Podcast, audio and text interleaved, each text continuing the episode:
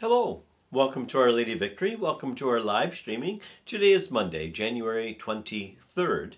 Today we hear from Mark's Gospel, Mark chapter 3, verses 22 through 30. Together we listen to Mark's Gospel.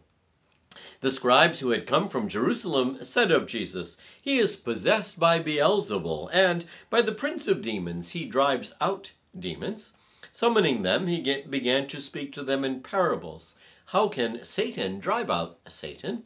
If a kingdom is divided against itself, that kingdom cannot stand. And if a house is divided against itself, that house will not be able to stand. And if Satan has risen up against himself and is divided, he cannot stand. That is the end of him. But no one can enter a strong man's house to plunder his property unless he first ties up the strong man. Then he can plunder his house. Amen, I say to you, all sins and all blasphemies that people utter will be forgiven them. But whoever blasphemes against the Holy Spirit will never have forgiveness, but is guilty of an everlasting sin. For they had said, He has an unclean spirit. For our salvation, the gospel of the Lord. Praise to you, Lord Jesus Christ. So, what is it that really drives you? What is the ultimate factor in the choices that you make? What's really motivating you in your life? When all is said and done, what's most important to you? Oh, we say we want what is right, what's just, that we see ourselves as good, good Christian people. But when we're put up against the wall, when we have to make a quick decision, what's the first thing we consider? What this will mean to my pocketbook? How will this advance my career?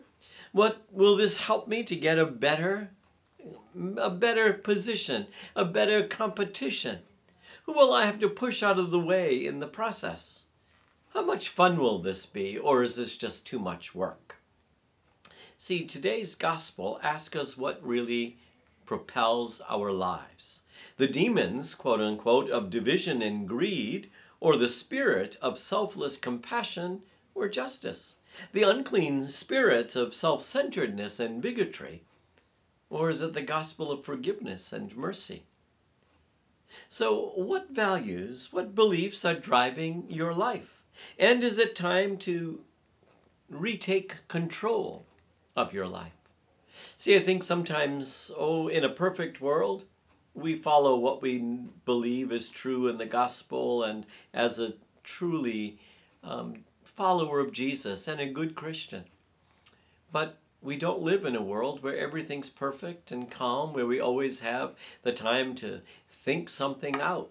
Most of us deal with things that happen day in and day out. We're confronted again and again and again and again. And that's what the gospel's asking. What really propels us? Is our faith truly the foundation for all of our decisions?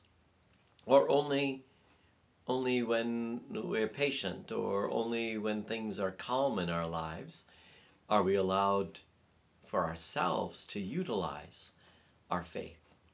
Today, is there something that you need to reconnect to and take control over again?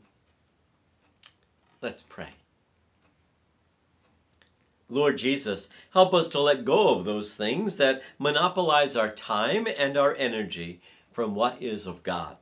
May we drive out our fears and our self absorption in order to realize your love in our midst. Help us to make your grace the default of all of our decision making, to act in your spirit of compassion and in mercy. And we ask this in Jesus' name. Amen. Our Lady of Victory, pray for us.